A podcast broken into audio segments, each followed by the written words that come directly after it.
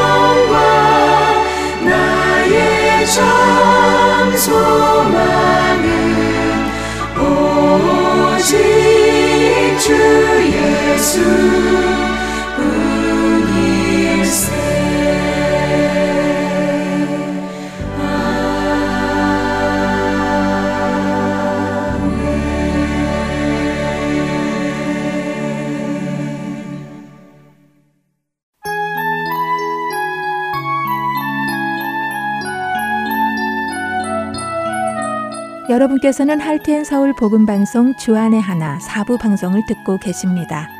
주안의 하나 사부에서는 지난 방송들 중에서 신앙에 도움이 될 만한 프로그램을 모아서 다시 방송해 드리고 있습니다.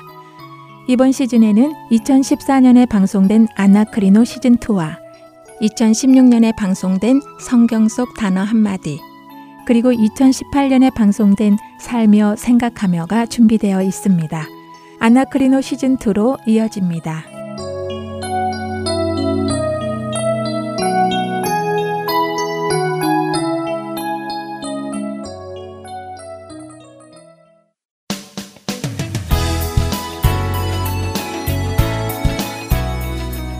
애청자 여러분 안녕하세요. 여러분과 함께 성경을 상고하는 프로그램 아나크리노 진행의 최강덕입니다. 여러분 안녕하세요. 강승규입니다. 네, 지난 10월 한 달간은 믿음에 대해서 또 구원에 대해서 아브라함을 통해 그 개념을 잘 잡아 보았습니다. 네. 이제 많은 분들이 믿음과 구원에 대해 잘 이해하시고 또 구원에 이르는 믿음을 매일같이 이루어 나가고 계시지 않을까 싶은데요. 예, 많은 분들이 그렇게 되셨기를 바라고요. 어, 이제 흔들리지 않는 믿음을 가지시고 우리 앞에 펼쳐진 믿음의 선한 싸움을 매일같이 싸워 나가시기를 바랍니다. 네.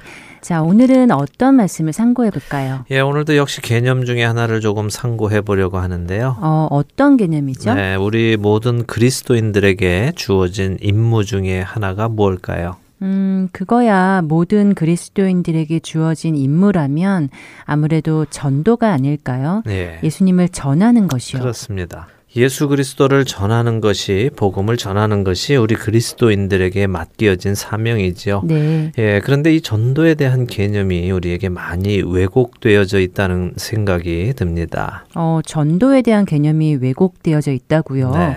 어떻게 왜곡되어져 있죠? 어, 전도는 말 그대로 그리스도의 도를 전하는 것이잖아요. 그렇죠.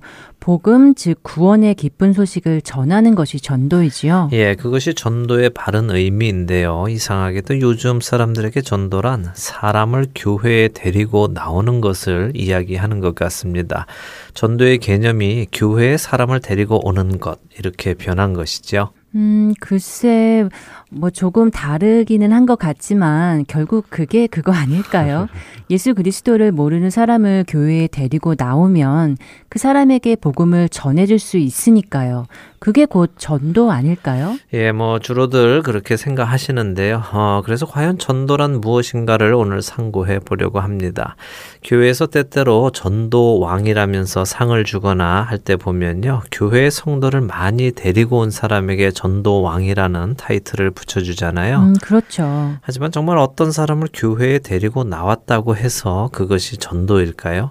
말씀드렸듯이 전도란 그리스도를 전하는 것이고 기쁜 소식을 전하는 것인데요. 그 소식은 전하지 않고 단지 사람을 교회에까지 데리고 나오는 것에만 열을 올리는 경우가 참 많이 있습니다. 그래서 한국의 심한 교회에서는 전도 기간을 정해놓고 그 기간 동안 새 신자를 많이 데리고 나오는 사람에게 등급에 따라서 김치 냉장고에서부터 세탁기, 가전제품, 고급 식기 세트들을 선물로 주기도 한다고 하네요. 어, 정말요? 설마요. 설마이면 참 좋겠지만요. 실제적으로 일어나고 있는 일인데요. 어, 제가 한 신문 기사의 내용을 조금 읽어드릴게요. 네. 수도권의 교회들 중 유년부에서는 전도의 대가로 상품권이나 포인트를 지급하는 경우들이 있다. 전도 한 명당 5천 원 상당의 문화상품권이나 혹은 500포인트를 받고 전도를 통해 온 어린이가 3주간 교회에 나오면 또 500포인트를 받고 교회 게시판에는 모은 포인트로 각종 물품으로 교환할 수 있는 상품들이 올라와 있다. 상품에는 가방이나 학용품 외에도 바이올린, 자전거, mp3 플레이어 등 고가의 선물들도 있다. 이는 유년부에만 있는 일이 아니다. 서울의 모 대형 교회에서는 새신자에게 주방 용품과 여행 가방 등을 선물로 증정하기도 한다. 와, 설마 했는데 정말이군요. 네.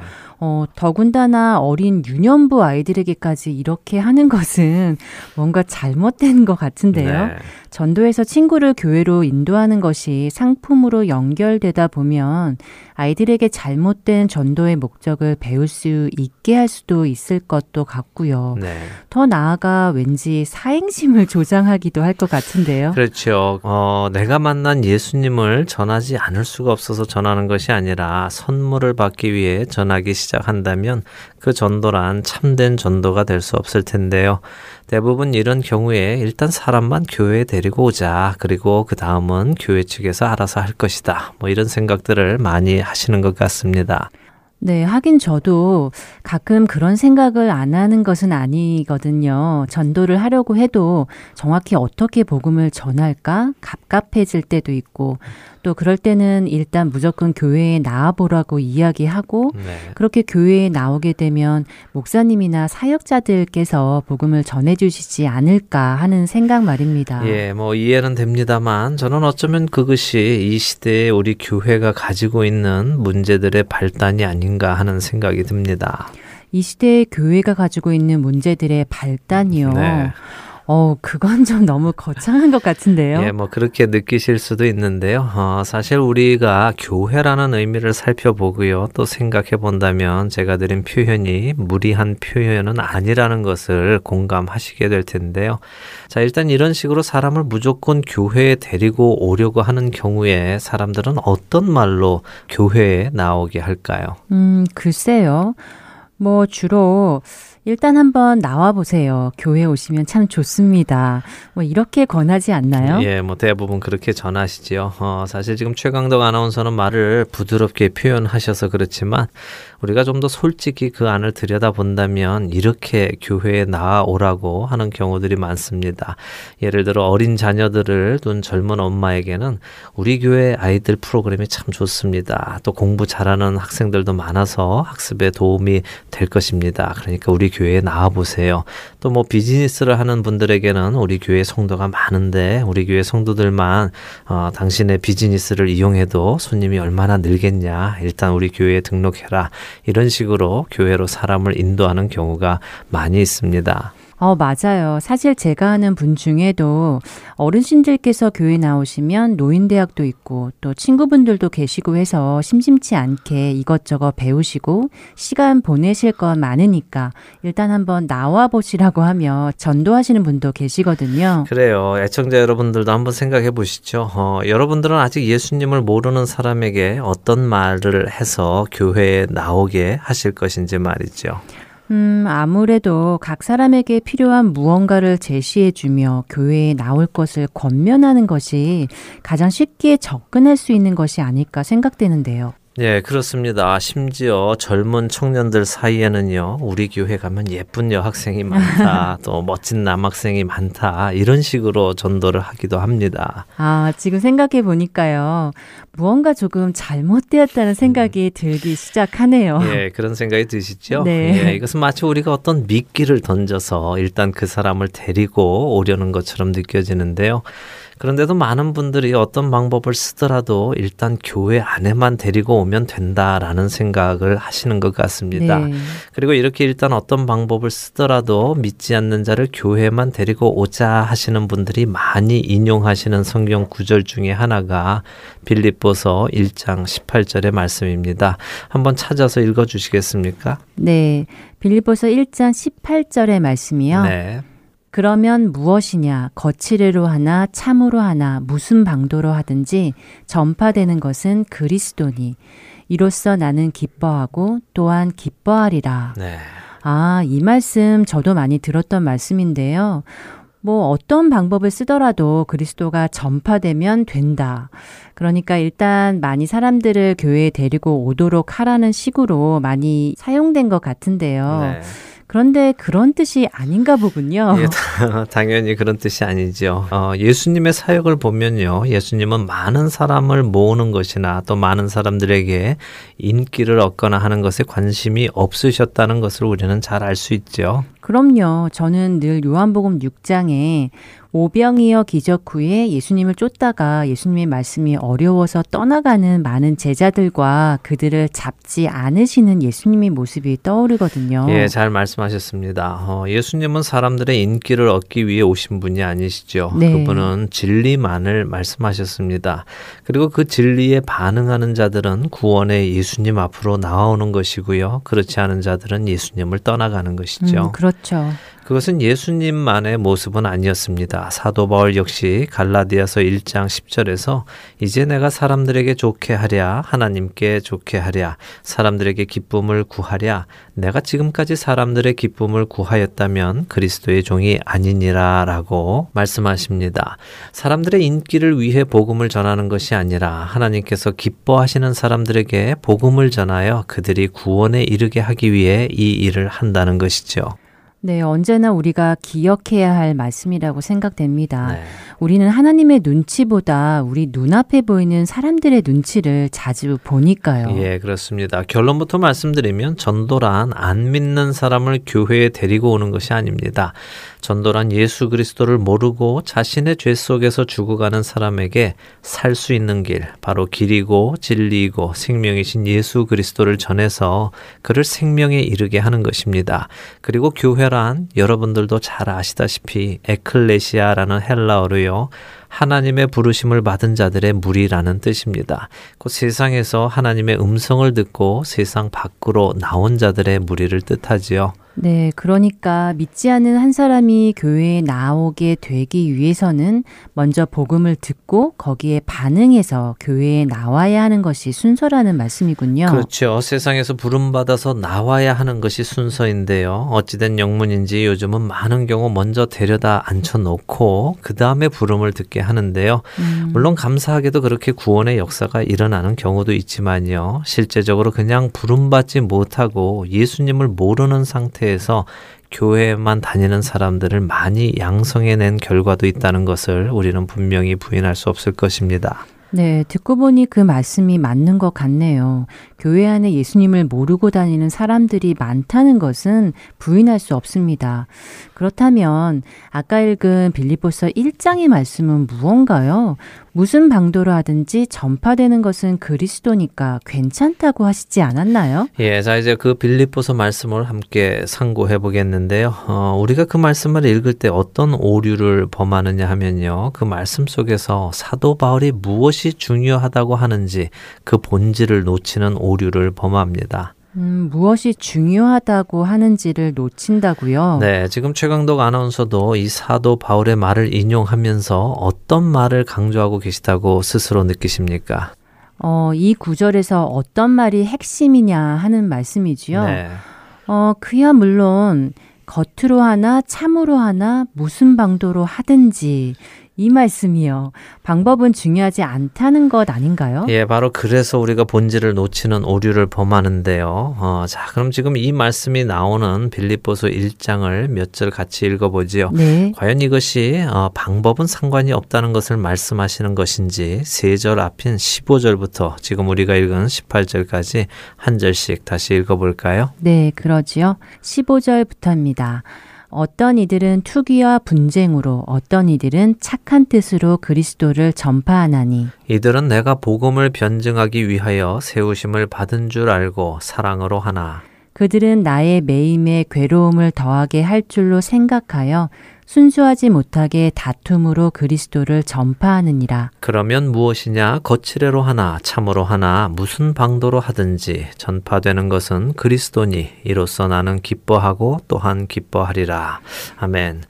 자, 이렇게 연결되는 몇 절을 함께 읽고 나시니까 어떤 말이 반복되고 있고 또 어떤 말이 이 구절의 핵심이라고 생각이 되십니까? 음, 지금 읽으면서 보니까요. 네.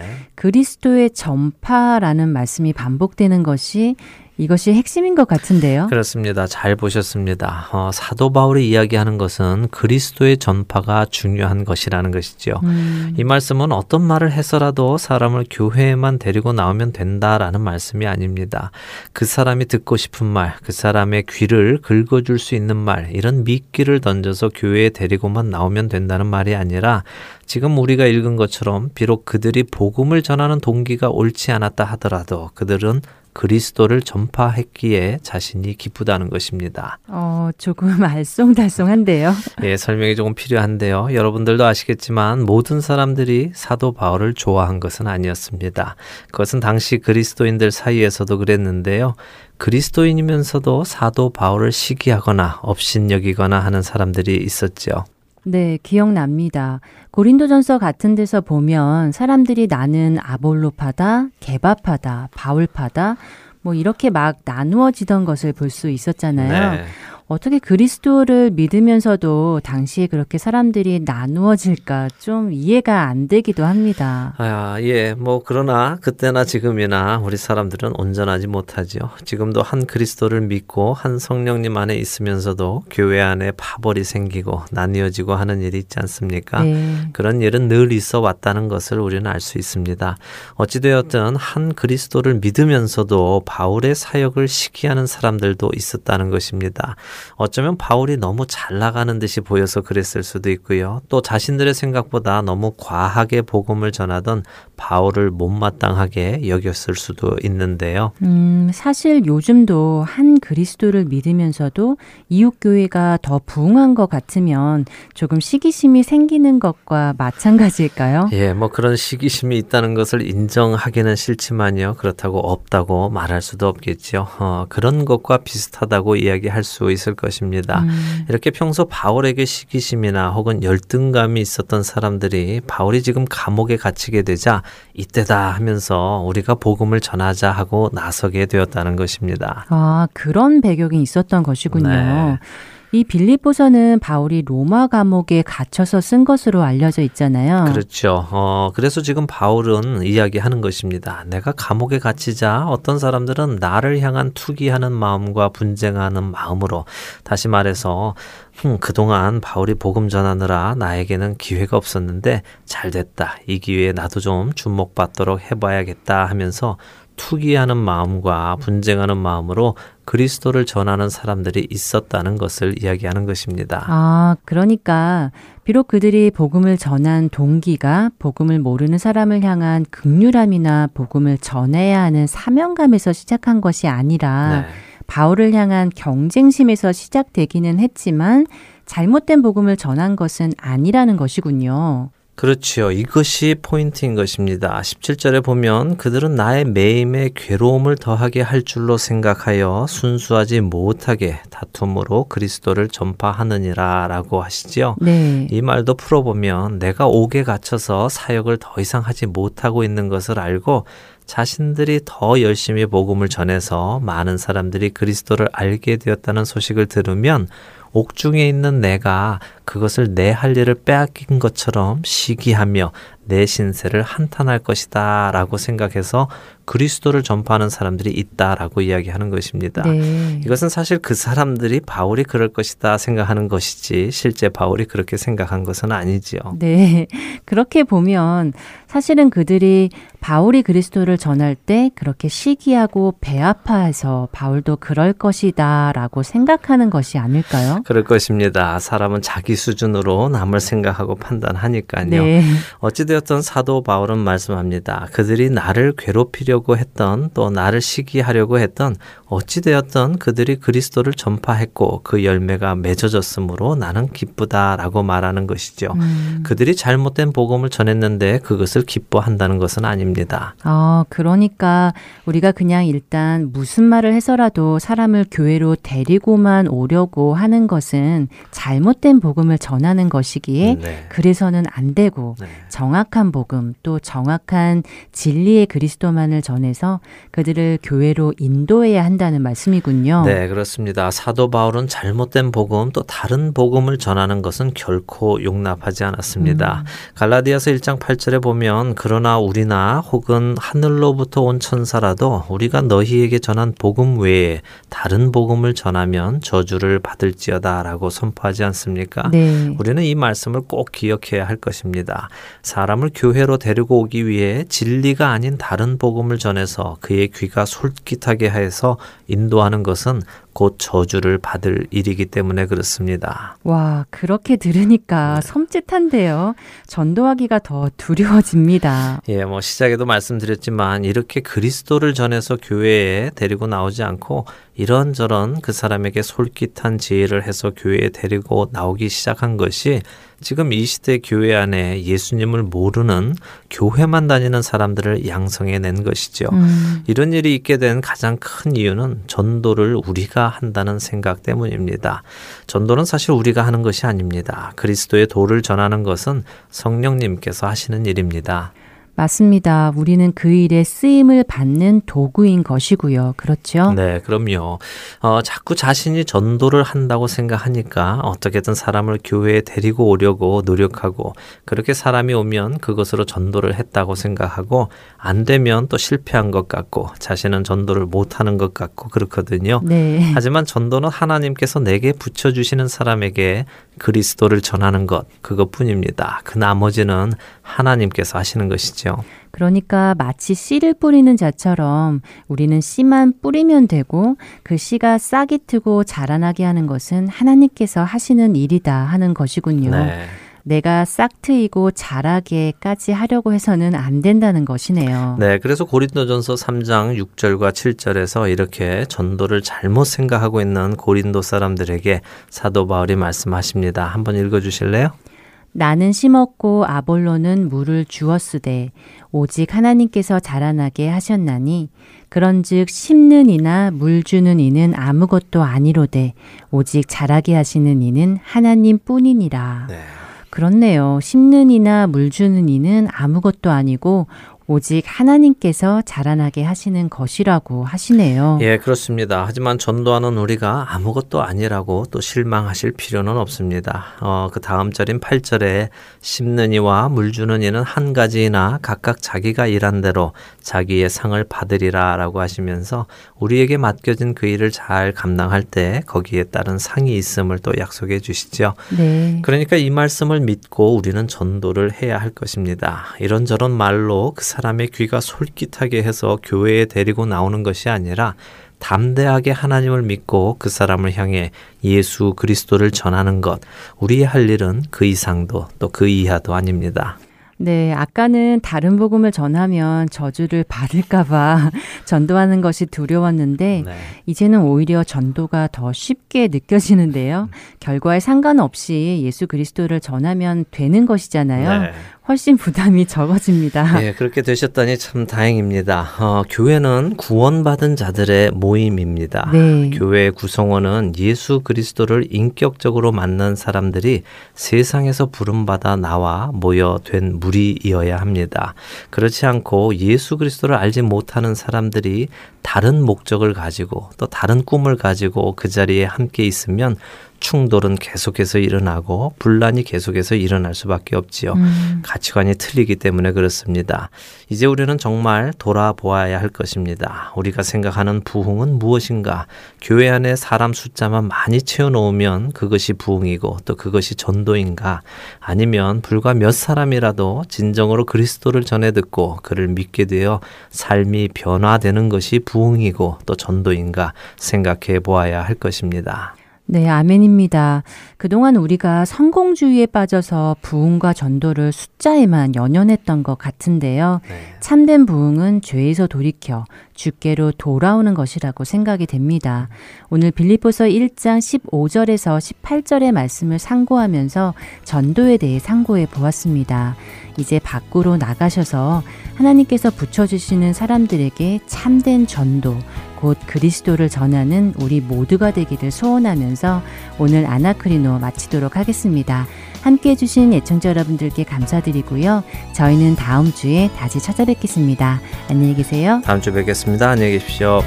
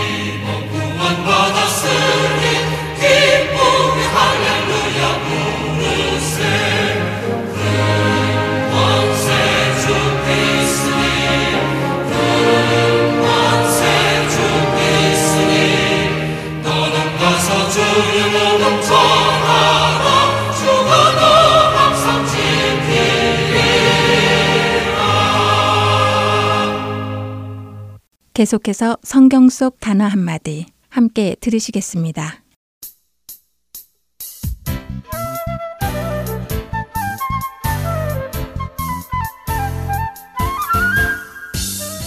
여러분 안녕하세요. 성경 속 단어 한마디 진행의 이다솜입니다. 오늘 여러분과 함께 알아보고 싶은 단어는요, 바로 청지기입니다. 청지기는 남의 것을 대신 맡아 지키고 관리하는 사람 또는 양반 집에서 잡일을 맡아보거나 시중을 들던 사람이라고 국어사전은 정의하고 있습니다.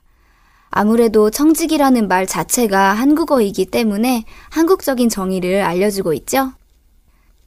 이 청지기의 헬라어 원어는 집안 관리자라고 하네요. 물론 그 집은 자신의 집이 아닌 주인의 집을 관리하는 것이지요. 그러나 청지기는 집만을 관리하는 것이 아니라 집안에 관련된 모든 일을 관리하는 것입니다.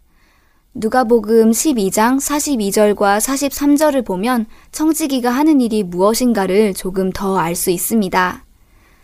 주께서 이르시되 지혜 있고 진실한 청지기가 되어 주인에게 그 집 종들을 맡아 때를 따라 양식을 나누어 줄 자가 누구냐? 주인이 이를 때에 그 종이 그렇게 하는 것을 보면 그 종은 복이 있으리로다 라고 하십니다. 예수님께서 베드로에게 해주신 이 말씀을 보면 청지기는 일반 종들과는 다른 일이 맡겨진 것을 알 수 있지요. 예수님의 이 말씀에서 보면 청지기는 주인의 재산을 관리하며 집안에 있는 종들까지도 관리하는 사람이며 주인이 없을 시에도 주인 대신 주인의 일을 맡아 하는 사람을 의미하는 것을 알 수 있습니다. 우리가 잘 알고 있는 요셉은 애굽 사람 보디발의 집에 노예로 팔려갑니다. 그곳에서 보디발은 요셉을 가정 총무로 삼고 자기의 소유를 다 그의 손에 위탁하여 요셉이 자기의 집과 그의 모든 소유물을 주관하게 했다고 창세기 39장 4절과 5절은 말씀하고 계십니다. 요셉은 보디발의 청지기였던 것이지요. 이렇게 주인의 소유를 위탁받아 관리하는 것이 청지기의 임무입니다. 성경은 우리 그리스도인들을 청지기에 비유하기도 하십니다. 베드로전서 4장 10절과 11절 말씀 일부를 읽어드리겠습니다. 각각 은사를 받은 대로 하나님의 여러 가지 은혜를 맡은 선한 청지기 같이 서로 봉사하라. 만일 누가 말하려면 하나님의 말씀을 하는 것 같이 하고 누가 봉사하려면 하나님이 공급하시는 힘으로 하는 것 같이 하라. 이는 범사의 예수 그리스도로 말미암아 하나님이 영광을 받으시게 하려 함이니. 또 디도서 1장 7절도 이렇게 말씀해 주십니다. 감독은 하나님의 청지기로서 책망할 것이 없고 제 고집대로 하지 아니하며 급히 분내지 아니하며 술을 즐기지 아니하며 구타하지 아니하며 더러운 이득을 탐하지 아니하며 우리는 하나님의 청지기입니다. 우리에게 주어진 모든 환경, 재산, 또 주변 사람들까지 모두 다 하나님께서 허락해 주신 것이고 맡겨주신 사람들입니다. 그렇기에 우리는 모든 것을 맡겨 주신 하나님의 뜻을 따라 모든 것을 관리해야 할 것입니다. 다음 한 주간도 삶 속에서 하나님이 맡겨주신 모든 것들을 감사함으로 또 열심히 지키시며 선한 청지기로 살아가시는 저와 여러분 되기를 소망하며 기도합니다. 성경 속 단어 한마디 다음 주에 찾아뵙겠습니다. 안녕히 계세요.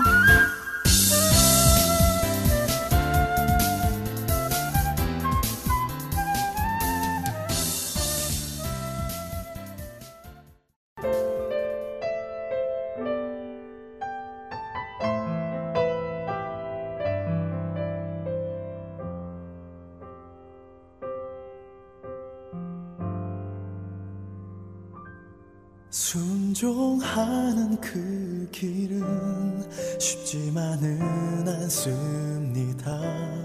순종하는 당신을 주님은 기뻐합니다. 주의 길을 가는 건 날 포기해야만 합니다. 하지만 주님 께선 기뻐 눈물을 흘리십니다. 주님은 아십니다. 십자가의 그 길을 골고다의 언덕을 아십니다. 주님은 순종합니다. 아버지 나의 그 뜻을 모든 걸 버리고 순종합니다. 아버진 선합니다. 또 신실합니다.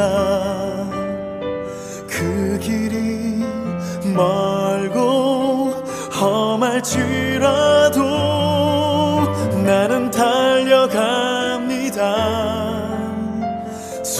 순종합니다 그 길의 끝엔 기쁨과 편안 승리가 있습니다.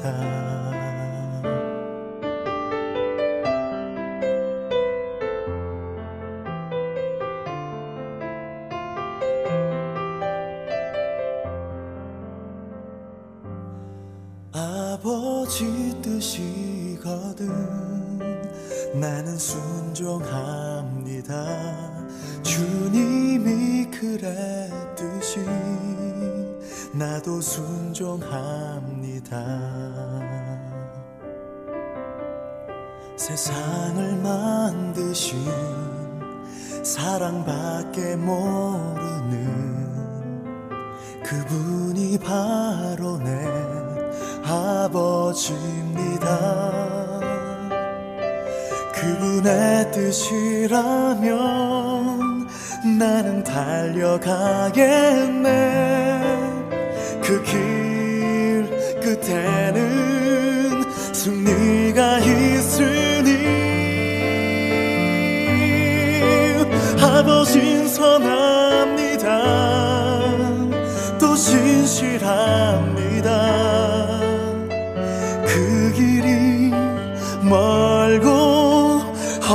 험할지라도 나는 달려갑니다. 순종합니다. 그 길의 끝엔 기쁨과 편안 승리가 있습니다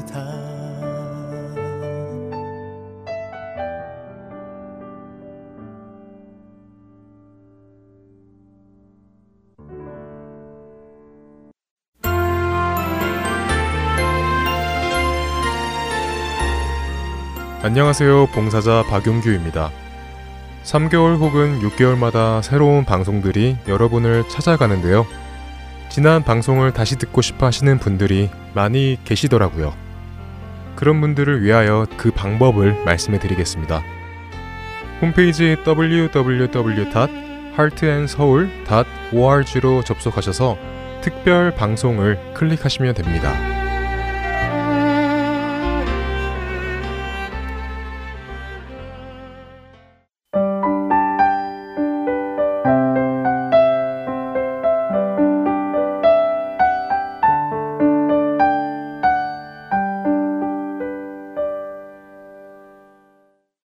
살며 생각하며로 이어집니다.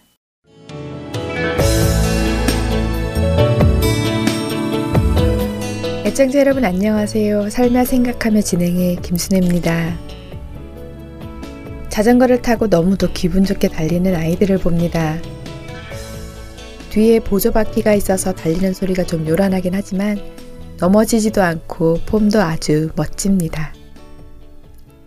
그런데 초등학교로 들어가서도 아직까지 보조바퀴를 달고 타는 아이들을 보다가 얼른 저것을 떼어져야 할 텐데 하는 마음이 들었습니다. 마치 다 큰 아이가 축 처진 기저귀를 차고 다니는 것 같은 기분이 들었기 때문입니다. 그래서 남편과 나를 잡아 공원에 아이셋을 데리고 갔습니다.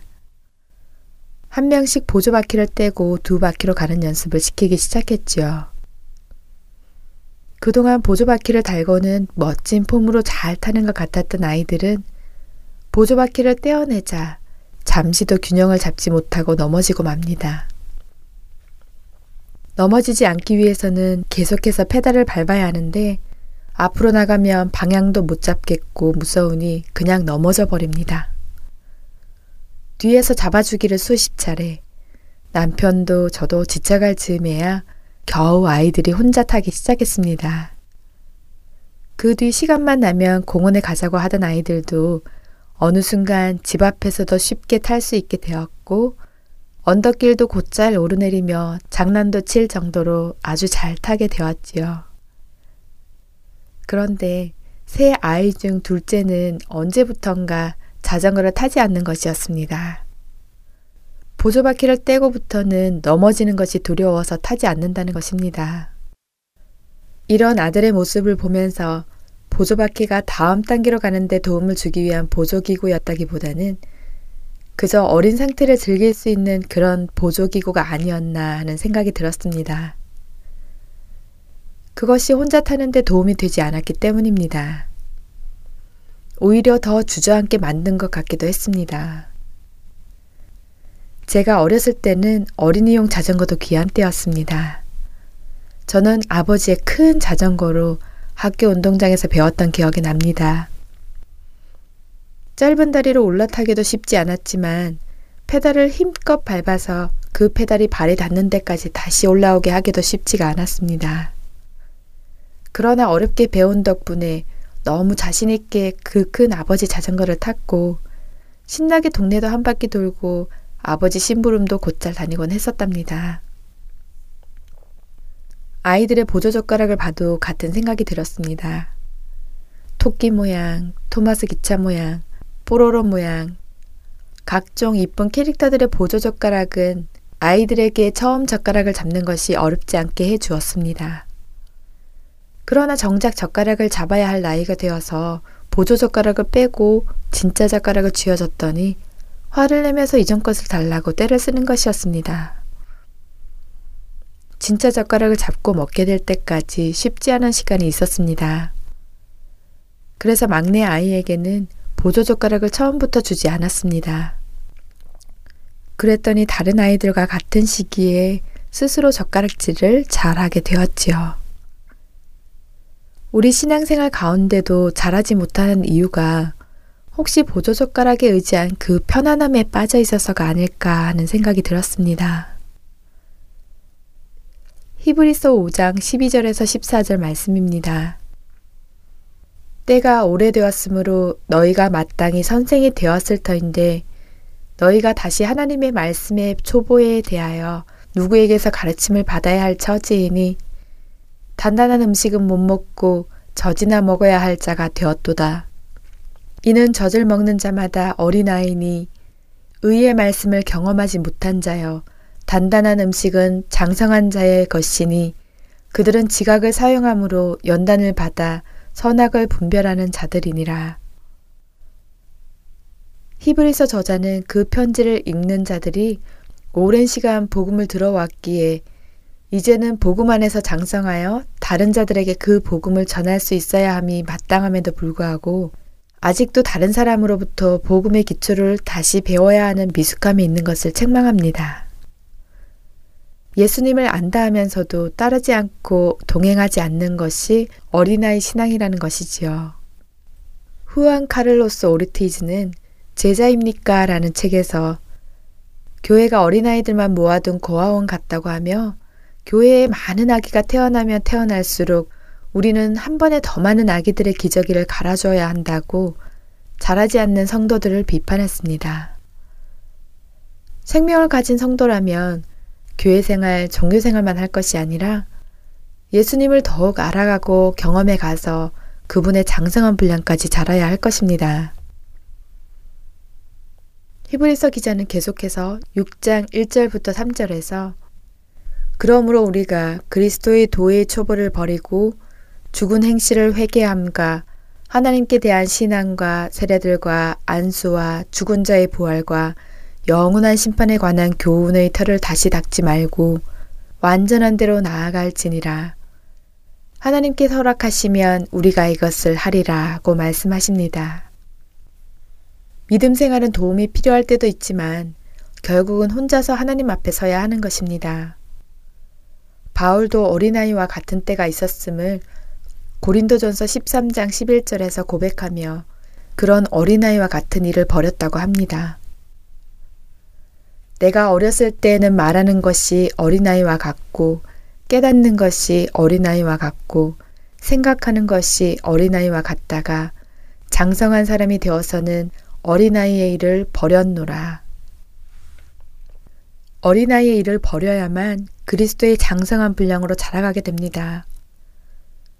우리 믿음의 경주를 한번 돌아보시기 바랍니다. 멋진 폼을 잡고는 있지만 아직까지 보조바퀴 의지의 자전거를 타고 있다면 과감히 보조바퀴를 떼어내시기 바랍니다. 혼자서 자전거를 타고 달릴 수 있어야 합니다.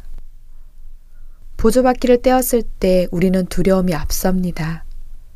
그러나 끊임없이 페달을 밟아줘야 넘어지지 않고 앞으로 나가고 또 핸들도 방향을 잘 조절해 주어야 우리의 갈 길을 부딪히지 않고 가게 되듯이 세상의 온갖 속임수와 거짓 교훈의 방향을 잃지 않도록 주님께 핸들을 맡기고 달려가야겠습니다.